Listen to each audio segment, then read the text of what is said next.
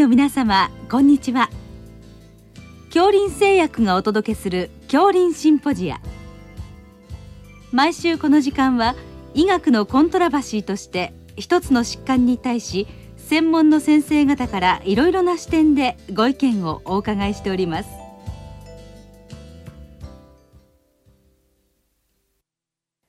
シリーズ。新型コロナウイルス感染症の最新情報と感染症対策の重要課題。第2部。感染症対策の重要課題の10回目。結核入国前スクリーニングと題して。国立国際医療研究センター病院呼吸器内科医長。高崎仁さんにお話しいただきます。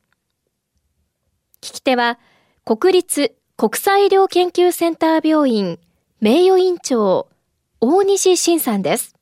高崎先生よろしくお願いいたします。よろしくお願いいたします。こちらこそ。まずはじめにあの日本のその結核の現在の状況ですね。そのあたりからあのざっくりと教えていただけますでしょうか。えあの現在の日本の結核は患者さんの数ですね。年間の発生数はですねあの非常に少なくなってまいりましたコロナの影響も、えー、あるかとは存じますが、えー、現在のところですね、もうあの日本は低蔓延国と言っていい状況に、えー、入っております。あの特にその高齢者では減って若い方では今増えてるんでしょうか？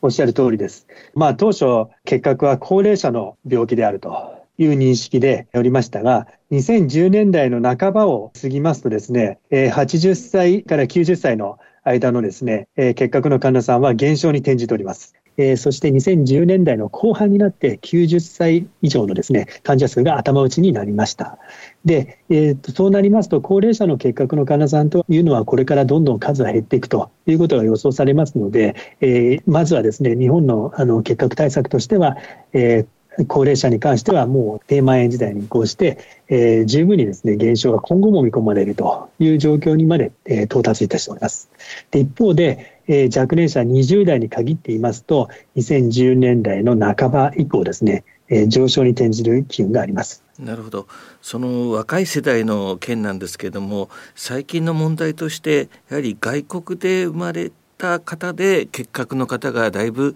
日本に入ってきて感染しているという話も聞くんですがそのあたりが今問題になってきてるんでしょうか？その通りでございます。20代の結核におけるですね、えー、日本生まれの方なのか、それとも外国生まれ、主に途上国ですけれど、途上国で生まれて、つまり途上国の、えー、外国人の結核の患者さんの数というのは、えー、この2010年代にですね、どんどんとまあ増えておりまして、それであの現在の状況としましては、20代の結核患者の約70%が外国生まれということになっております。まあ、随分増えたもんだと思うんですけれども、特にそのどういった点が問題になるんでしょうか？あの今までのですね日本の高齢者の結核は、えー、そのご高齢になった方が若い頃、それこそ20歳頃にですね感染しております。その頃まだ薬が十分に開発されてなかった時期なので、耐性患者というのはほとんどおりません。一方で、えー、若い方の外国人の若い方というのは現在の、えー、途上国で、えー、感染した結核菌を日本に持ち込んでいるという状況になっておりますので、うん、えー、日本と比べますと、えー、耐性率の高い国と、うん、特に多剤耐性結核に関してはおおむねですね世界の標準でいうと日本の10倍も、えー、いるということになっております。ですから、えー、まず第一に耐性結核の可能性がえー、十分にあるということですね。それから、えー、若い方はですね、初感染の後に発病してまいりますので、えー、病死量がですね、多彩になります。うん、えー、ご高齢の方が、えー、再現してくる場合は主に肺結核になりますけど、若い方の場合は結核性胸膜炎、リンパ節結核、それから、えー、その他のですね、えー、全身の俗流結核だってそういう形で重症化して入ってくる患者さんも中にはいるということが問題になるかと思います。なるほどその外国生まれの若い方が、まあ、日本に入ってきて、まあ、発症すると、まあ、半年以内とか2年以内とか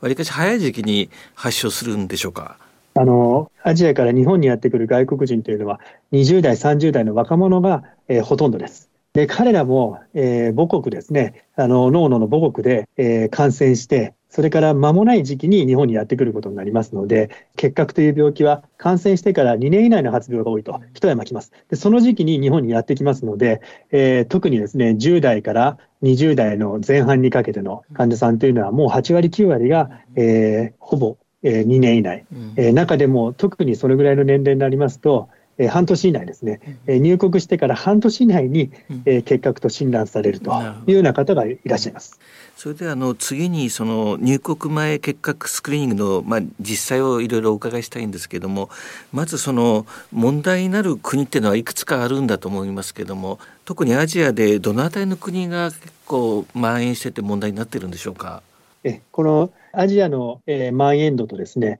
もう一つはあの日本にまあ、つまり来日される方の数、それから、えー、その中に占めるですね、その母国での結核の罹患率、つまり、えー、そう統合すると、日本で発症する数の多い国々というのが主な対象国になります。具体的に申し上げますと、フィリピン、ベトナム、中国、インドネシア、ネパール、ミャンマー、この6カ国がえー、日本の外国生まれの結核の患者数の多い地域ということになって、こちらをターゲットに入国前スクリーニングの、えー、流れがまあ今出来上がりつつあるという状況でございます。そうしますと、そのスクリーニングの検査の実際はどのようにやられてるんでしょうか？はい、えこのスクリーニングのですね最終的な結果というのは、えー、結核非発病証明書の発行ということになります。つまり、えー、まあ、これをもってですねあの日本に長期滞在するための、えー、ビザが発給されるわけです、うん、この証明書が交付された方に限って発給されると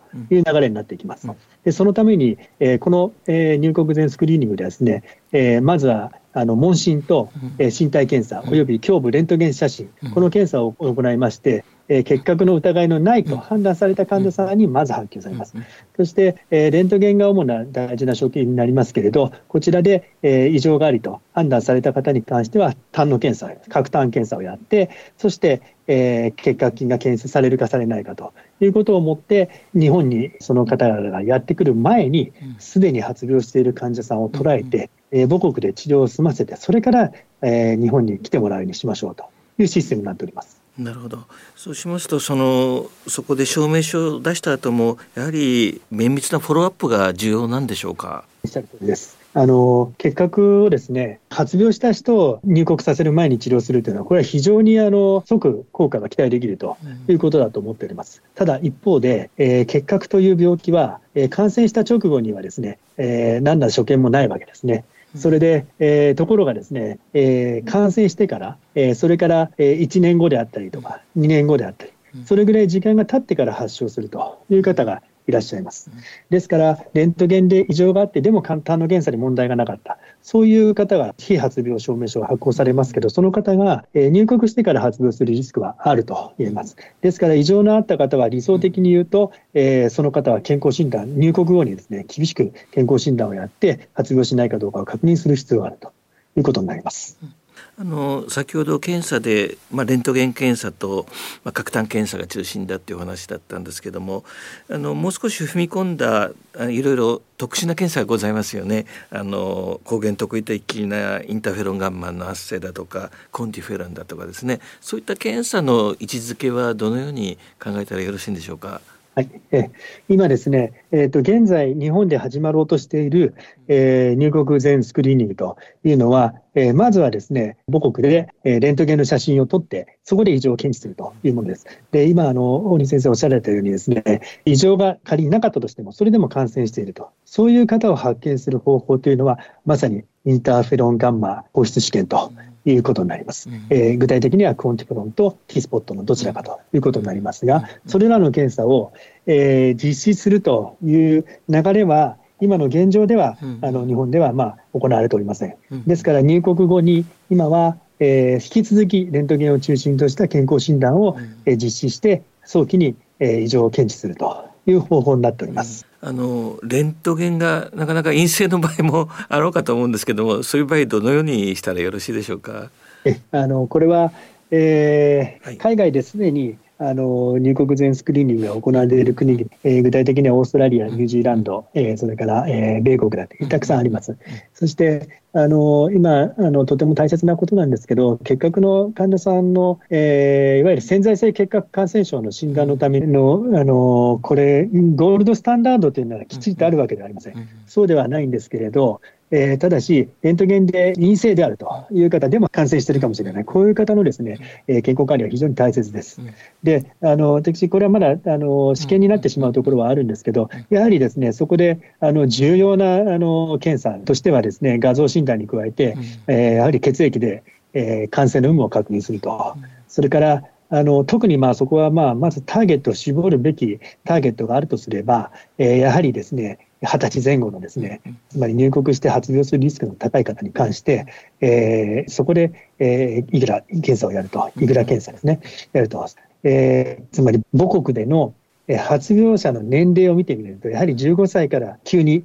数が増えてきます。ですから、あの逆にそれぐらいの年代で陽性であるということに関しては、えー、だいぶ長いですね、何年も前に感染したのではなくて、やはりそのえ入国して、それから2年以内と言われるぐらい、うん、それぐらいの時期に近い感染があったとい。うふうに考えられますので、そういう方に関しては、やはり積極的に、えー、発病全治療をですね、あの行うというのが理想的ではないかなと私は考えます、はい、高崎先生本日はどうもありがとうございました。どうもありがとうございました。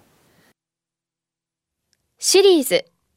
新型コロナウイルス感染症の最新情報と感染症対策の重要課題。第2部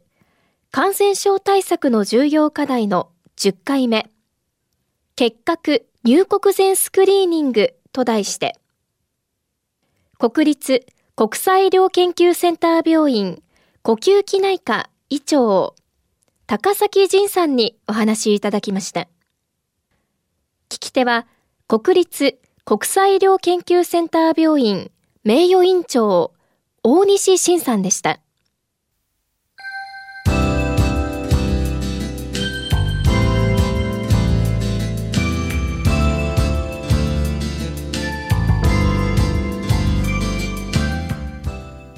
それでは恐林製薬がお送りしました恐林シンポジア。